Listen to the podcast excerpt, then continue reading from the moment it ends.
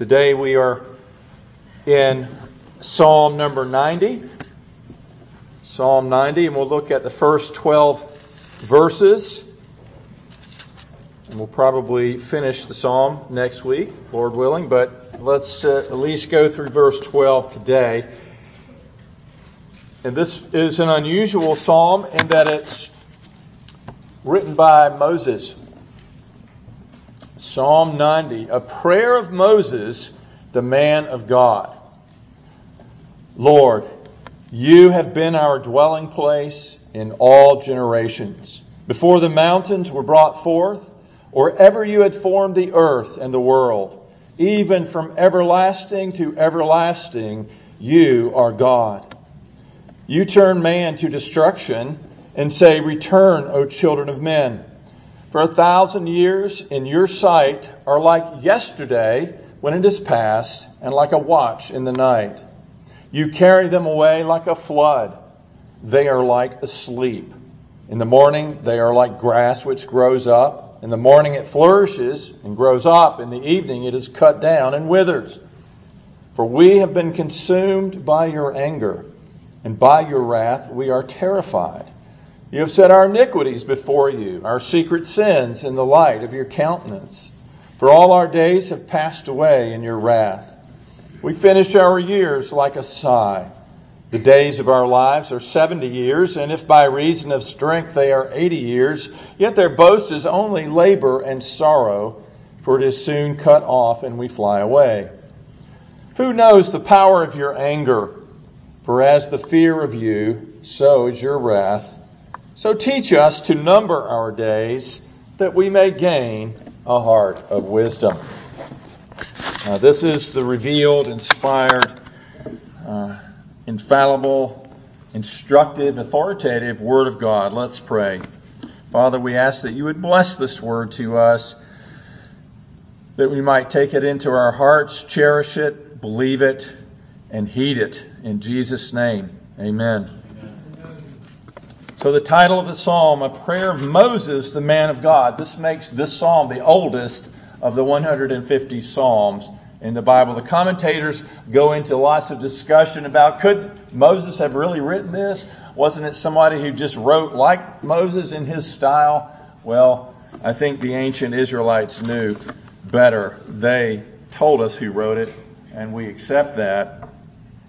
And so, with many of the Psalms, uh, you know that we're not given the exact historical context, what was going on, but we pretty much know, uh, you know, what Moses went through, taking the children of Israel out of Egypt, leading them into the wilderness, ending up to wander for 40 years. But one suggestion that one specific uh, portion of Moses' uh, time as leader of the people of Israel was described in Numbers 20. In Numbers 20, there were three different uh, events that were uh, tragic. And one was the death of Moses' sister Miriam.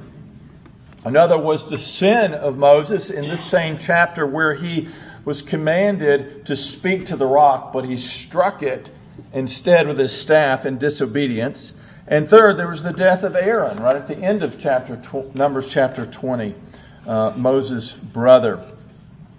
But remember, Israelites were wandering in the wilderness. They were all, supposed to be headed to the promised land, but they were being punished uh, for their unbelief and disobedience. So the first generation of Israelites that, that went into the wilderness did not come out uh, they they uh, were not allowed to enter the promised land, and even Moses, for that sin of his, uh, was not allowed to cross over. He was allowed to look at it from a distance, but he wasn't allowed to enter it. And, and yet, this uh, this psalm refers to Moses as the man of God. We, Moses was not a perfect man, as we just heard his, his great sin. God says, Speak to the rock for the water to come out. Moses was angry with the people, and so he struck it. And, um, and also earlier in Moses' life, as, as uh, he considered God's call to him to, uh, to lead his people, he, in, in, in a fit of uh, passion, killed an Egyptian. He murdered. He committed murder. And so Moses was sinful like any other man, and yet Scripture refers to him uh, in this uh, in this title as a man of God, and also in Numbers 12:3 it says the man Moses was very humble, more than all men who were on the face of the earth. So Moses wasn't perfect, and yet he was a humble man of God. Chances are, as you look back on your life, as you look back in the past, you can find a few blemishes as well. Uh, you're not perfect either. But you desire, if you're a Christian, you desire to be a man or woman of God, as Moses was. And, and so this psalm helps us uh, not to lose heart in the face of our own past failures. Uh, we can take heart from this message and be encouraged to press on, yes, in this very brief, this very short life that God has given us. Press on to follow the Lord. And the first thing that we discover in this psalm is that God is our dwelling place. Our age old question is do you want the bad news or the good news first? Well, in, in Psalm 90, you get the good news first. So hold on to the good news because it's going to change shortly. uh, the good news is, Lord, you have been our dwelling place in all generations.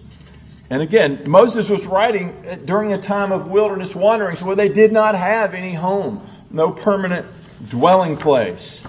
And yet Moses says, We have found a home in you, O Lord. You are our dwelling place. You know, we long for permanence, and uh, we build our homes, and and we think that they are somewhat permanent. You know, the, the Jews lived in tents, uh, you know, as they wandered around. But our brick homes or whatever are, are not any more permanent. Uh, they can burn down, they can fall down, become dilapidated, they require un- upkeep constantly. And in the end, we leave them behind. Uh, you know, our dwelling places on earth are far from permanent. But just as Israel found a home, a refuge in God, so too you and I can do the same. God, to say that God is our dwelling place um, is to say a number of things. One thing is, is to say that He is our source of security. Okay, He is our source of security. In Psalm 91, the next psalm, verses 9 and 10, it says, Because you have made the Lord, who is my refuge, even the Most High your dwelling place, no evil shall befall you, nor shall any plague come near your dwelling. That's the idea of, of security, of, of safety, uh, if we know the Lord.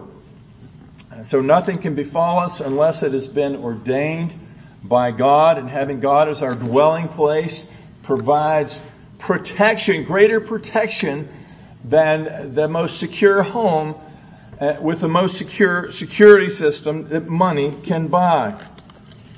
Uh, but to have God as your dwelling place implies not only security and protection, but also provision. Think about Israel again in the wilderness as they wandered. There's no food and no water out there. It's a desert. And yet, water and manna were given, and at times other types of food. But um, so God will provide for you if He is your dwelling place. Would you have God as your dwelling place? In the New Testament, in John 14, 23, Jesus said this. He says, If anyone loves me, he'll keep my word. My Father will love him, and we will come to him and make our home with him. So if God, if you would have God as your dwelling place, you need to, to, first of all, know the Lord Jesus Christ, to believe in Him. You need to, to love Him and obey Him. Uh, right? What makes a happy home? if you have children in the home, you had children in the home, if we love each other, and if children, if you obey your parents, right? Uh, and, and parents, you love your children, then it's going to be a wonderful home. And that's, that's the way it is with God. So the Father and, and the Son promise to make their home with us. And God is the refuge, the dwelling place of His people throughout all generations.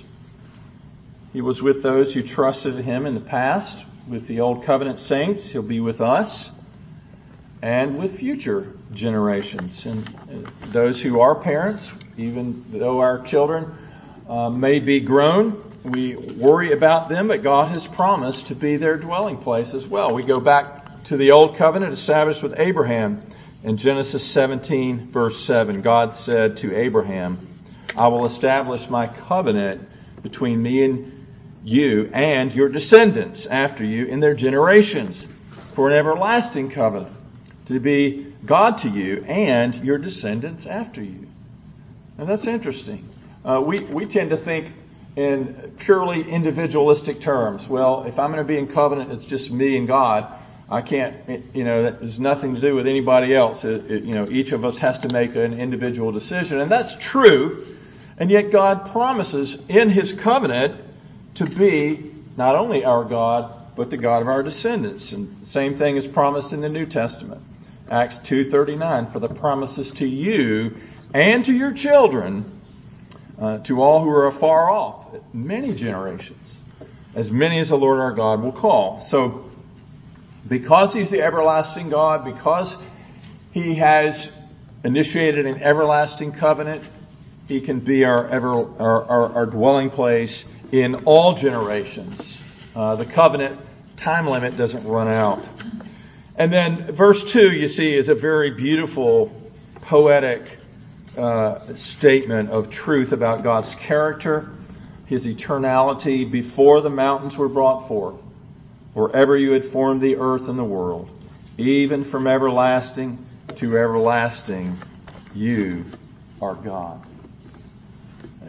We have a, a challenge to contemplate eternity, the eternal nature of God. Now, the world had a beginning. Before you formed the earth and the world, which had a beginning, from everlasting to everlasting, God existed.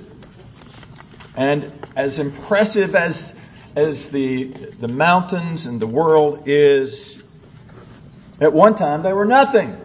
They didn't exist. Not even the matter, not even the stuff existed. And God made it out of nothing. You and I had a beginning. God created us. Uh, we didn't have a pre-existence. Uh, Origen, one of the early church fathers, taught the pre-existence of souls that they that our souls existed from eternity. But the Bible doesn't teach that at all. You and I, our souls as well as our bodies, had a beginning. Now in Christ, our lives will have no end. But God, you see, not only does not have an end, he had no beginning. Um, think about that for a while. Uh, he alone is truly eternal. He lives and dwells in eternity. He dwells outside of time. That's another thing that we can't really comprehend.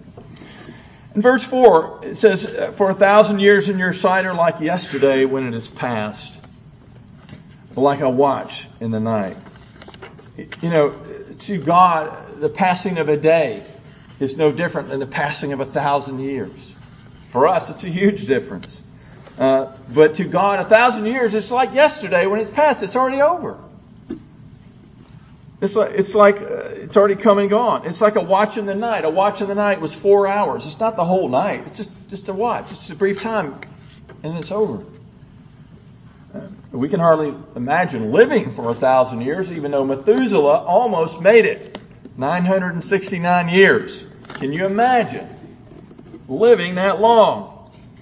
But in God's sight, Methuselah just lived for a couple of hours, you know, or less. Now, Dr. Alan Ross says that in the eternal plan, human life is so brief that it's almost insignificant. Almost. In verse 3 of our text, Moses says, You turn man to destruction and say, Return O children of men. Literally, this reads, and some translations have it this way you turn man to dust. So we know that uh, Genesis says we're, we're made from the dust of the ground, and to dust we will return. God, the eternal God, He's everlasting. What are we? We're specks of dust who live in a very short, brief amount of time. Stephen Charnock, in his lengthy work, The Existence and Attributes of God, stated that the eternity of God is the foundation of the stability of the covenant, which is the great comfort of the Christian. So, this idea of God's eternity should be a great comfort to us, an encouragement to us. If God had a beginning, then He might also have an end. And if that's true, then the covenant would have an end, and our happiness, and our very existence would have an end. But the Bible says in Hebrews 13:8, Jesus Christ is the same yesterday, today, and forever. Not tomorrow, but forever. Because he is the everlasting God, then he can impart everlasting life, right? That's what he came, you know, God so loved the world that we would not perish but have everlasting life. Uh, eternity uh, is difficult to grasp, but it is, if we meditate on it rightly and, and think of it rightly, it, it's an encouragement because uh, if He's eternal, then His love, His mercy, His grace toward us, His covenant is therefore eternal. If He's eternal, He's also unchangeable. He is the great I am, uh, which is also going back to Moses as God revealed himself at the burning bush. All around us, life is uncertain, it's chaotic, and yet God is the same. He is eternally who He is. He's a rock, He's a refuge, an eternal refuge throughout all generations. What do we say about this in response? We do what Paul wrote in with words of praise in 1 Timothy 1:17, now to the king eternal, immortal, invisible, to God who alone is wise be honor and glory forever and ever. In the end, we just bow before him and worship him and to recognize that he himself is our refuge. There is no other. No other is needed. But secondly, from this psalm, in contrast to the everlasting God, we see the weakness and frailty of God's people. We've already noted that man came from the dust. We're returning to the dust. Uh, our life is brief on the earth. Uh, the Bible says that the wages of sin is death. You know, uh, the original creation, man was meant to live forever, but sin uh, brought death into the picture. And, and this is what we all deserve, of course, and this is where we are all headed physically. We're going to die. Verse 5 uses several analogies. God, first of all, he says, carries us away like a flood. And I read this, this week, uh, the first time I read about this, the floods in Kentucky. Uh, 15 people had died. Now it's up to 25 people are dead in eastern Kentucky due to flooding. It carries anything, a flood carries anything in its path away. Life, you see, is short. It can be carried away in a moment. It's like sleep. You know, you, you, you lay down and, and you sleep, and before you know it, you know, seven or eight hours have passed. Uh, it's like a like a dream that that eight hours uh, went by so quickly. We're also like grass. The grass might be green and tender in the morning, and then cut for hay later in the day and it's dry. Uh, it's all dried out by the end of the day. Uh, the glory of green grass is short lived. I like what Spurgeon said. You may have heard me use this quote before. Spurgeon says, Here is the history of the grass sown, grown, blown, mown, gone. And the history of man is not much more. So life is short, Life is frail. But we need to set, that's, that's one reason why we need to set our mind on the eternal God, on things above, not on things that are on the earth. In verses 7 to 10, we are given the reason, given uh, reasons for our suffering. the frailty and the brevity of life. And the reason is God's just anger over sin. Verse 7 says, We've been consumed by your anger and by your wrath we are terrified. Now, in the wilderness, God uh, protected his people, he provided for them. He was a pillar of cloud by day to guard them from the sun, pillar of fire by night to protect them. And yet, in 1 Corinthians 10:5, we read that, but with most of them, God was not well pleased, for their bodies were scattered in the wilderness. In his anger and wrath, you see, he punished them for their disobedience. But the very next verse in 1 Corinthians 10:6 says, "Now these things became examples, became our examples to the intent that we should not lust after evil things as they also lusted." So we're meant to learn from their mistakes we are meant to learn that God does uh, get angry on account of sin and that he hates sin, whether it's in the unbeliever or the believer. Uh, he uh, is angry with sin. Verse 8 You have set our iniquities before you, our secret sins in the light of your countenance. There are no secrets with God because not only is he eternal, he's omniscient.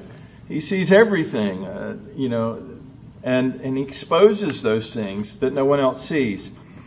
And it says the speaks of the light of God's countenance that refers to his favor, to his love. And God has been gracious and loving to us, but we in turn often rebel and go our own way. We grieve the Holy Spirit. Ephesians uh, 4 verse 30 says, Do not grieve the Holy Spirit of God by whom you were sealed for the day of redemption. And that's, that's a good verse because it tells you that we as Christians can grieve the Spirit of God, and yet we're sealed for the day of redemption. So, so the Holy Spirit is never going to completely abandon us once He takes residence uh, with us.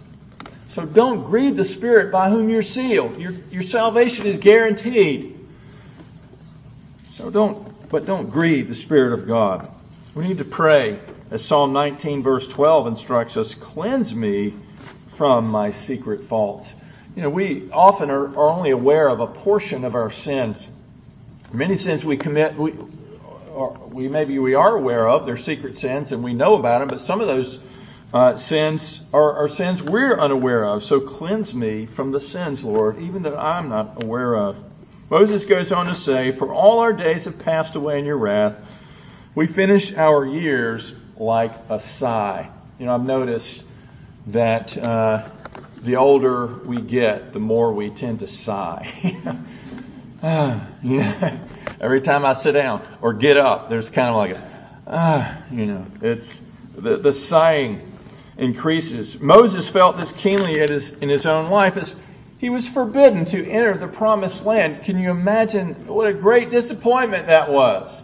right? He had put up with the people of Israel, and it was challenging for him. And yet, he, and he led them. He was faithful for the most part.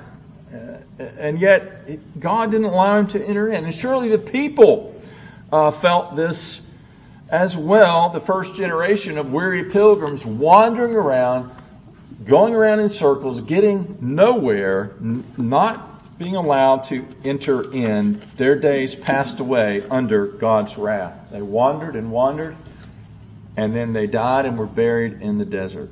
It's a sad ending to sad lives. If we can relate, we suffer for the choices we've made and the choices that others have made. Verse 10 gives us uh, something about the average lifespan in Moses' day, which, which is interesting because um, uh, it's it's it's still about the same. Uh, it says, you know, the days of our lives are 70 years, uh, and if by reason of strength they're 80, even if we make it to 80, well, what are you going to boast about? Uh, it's only labor and sorrow. Uh, soon cut off and we fly away. Well, the life expectancy today in the U.S. is about 77 years. And uh, worldwide, it's about 73 years. Uh, but even if, again, if you could live to a thousand, what is that?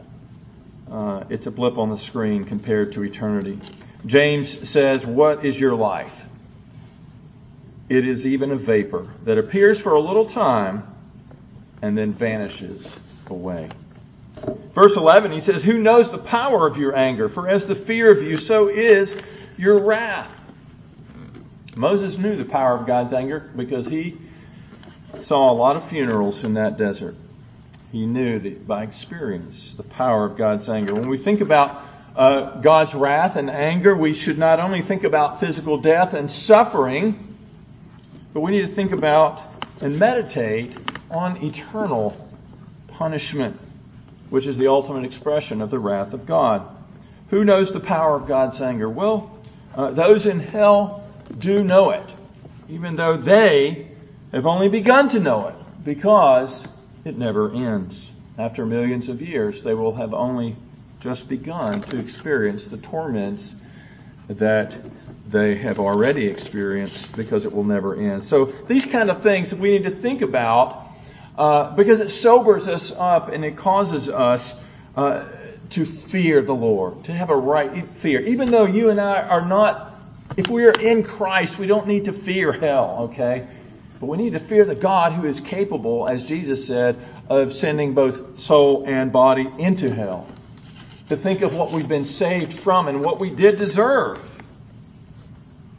The Bible says the fear of the Lord is to depart from evil.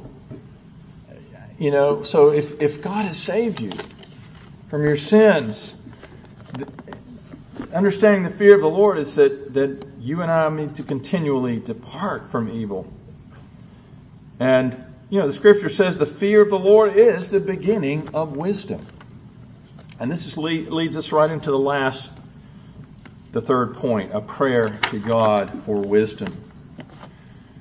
So finally, at the end of a very depressing overview of man's sin and God's anger, we have a prayer. And prayer is always a sign of hope. As long as there is prayer, an open door to the God's throne of grace in prayer, then there's hope. Prayer tells us that things can change. Things don't, we don't always have to stay the way we are. We can make progress. We can have God's blessings continue to us in spite of our sins. Prayer encourages us to look to Him who is everlasting, who is our dwelling place. So, in light of who God is, in light of uh, who we are in our misery and sin, uh, then um, Moses teach, says, So teach us to number our days, that we may present, may gain a heart of wisdom.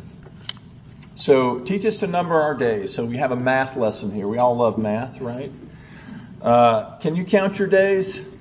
Well, we don't know how long we're going to live, but again, we know roughly what they are. It's not, uh, they're not very many, really. Uh, if you do the math, you know, multiply the years, uh, divide, you know, by the, the number of days in the year, and you put it on a piece of paper, it's not very many. And then if you're like me, you've gone two thirds or more of the way, uh, you, you see how many days you have left. It's not very many.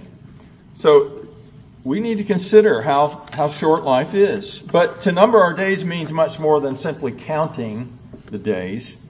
It involves rightly assessing the importance of each and every day. You know, we, we tend to, to place more importance on some days than others. And, and yet, every day God gives us on the earth, uh, we, we need to, to, to value it. And we need to learn to live in light, each day in light of eternity. And so that, that involves proper planning uh, for the future, but mainly for heaven. Uh, to number our days is to evaluate them from God's perspective. And Psalm 39 verse 4 says, Lord, make me to know my end and what is the measure of my days that I may know how frail I am. We tend to think, especially when we're young, that we've got plenty of time left. And we're we're strong. We can handle life. We, we're, we're going to be okay. Well, no, we need to know how frail we are, so we will depend on God and use each day wisely. Ecclesiastes 9 verse 10 says, whatever your hand finds to do, do it with all your might. For there's no work or device, or knowledge, or wisdom in the grave where you're going. So whatever God has called you to do, um, and you may be you may be retired, but your life is not over, is it? Is your calling over just because you're retired? No. Uh, whatever your hand finds to do, do it with all your might. There's no work, no device, or knowledge, or wisdom in the grave. We must be redeeming the time, the Bible says, because the days are evil. So buy up the remaining time that you have. That means invest it. Invest it with heavenly, eternal investments. Use it wisely to build God's kingdom. Galatians 6:10 says, "Therefore as we have opportunity, let us do good to all, especially to those who are of the household of faith." Uh, here's a wise a wise use of time. Do good. Do good for others and to others, especially in the body of Christ. Every cup of cold water given in Jesus' name and to his disciples will be remembered. Every tithe and offering we've given will, will not be forgotten. Every hour spent in the Word and prayer will reap rewards for all eternity. So we number our days aright when we have this eternal perspective, when we uh, use our time wisely, especially in seeking to reach others for Jesus Christ. Colossians 4 5. Walk in wisdom to, toward those who are outside, redeeming the time. In heaven, we will see people that we witnessed to, that we spoke to, who had turned to faith in the Lord, and what a joy that will be to see the effect of the word of life that we shared with others, um, and to see them there in heaven. You know, uh, one thing you and I can't do in heaven is witness to the lost. We've got to do that now if we're going to do it at all. And if we are wise, we will tell as many as we can, while we can, what they must do to be saved. They may or may not listen, but it is our privilege and our duty to tell them. Jesus himself recognized the necessity of numbering his days in John 9 4. He said, I must work the works of him who sent me while it's day. The night's coming when no one can work. Christ had works that God gave him to do. And he said, I've finished the work you've given me to do. Even before he died, he said that. And yet his death was the completion of all the work that he came to do, and it, and it only took three years. And his life was more full of works than anyone else who lived a much longer life. And Jesus said, As long as I am in the world, I'm the light of the world. Well, as long as you and I are in the world, he says, You also must let your light shine. And so, we're wise if we follow Jesus. And Jesus, what was he, what was he all about when he was on earth? He says, the Son of Man has come to seek and to save that which was lost. That's how he spent his time. And that's how he, that's why he died, the death that he did. Uh, and scripture tells us if we want wisdom, uh, give us a heart of wisdom, Lord. Teach us to number our days. He who wins souls is wise, the Bible says in Proverbs. Well, as we close out this portion of Psalm 90, remember first of all who your God is. He's, he's the God of the covenant.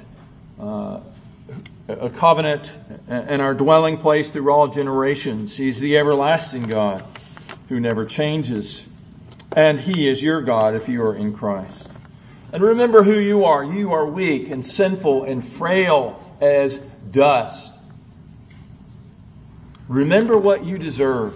Remember God's anger over all your sins. But remember that Christ suffered that anger.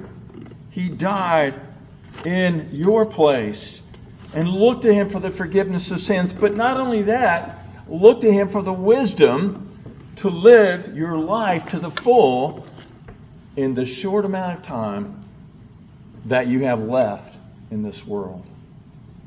So that's at least a portion now of Psalm 90. Lord willing, we'll look at the rest of it next week. Let's pray together.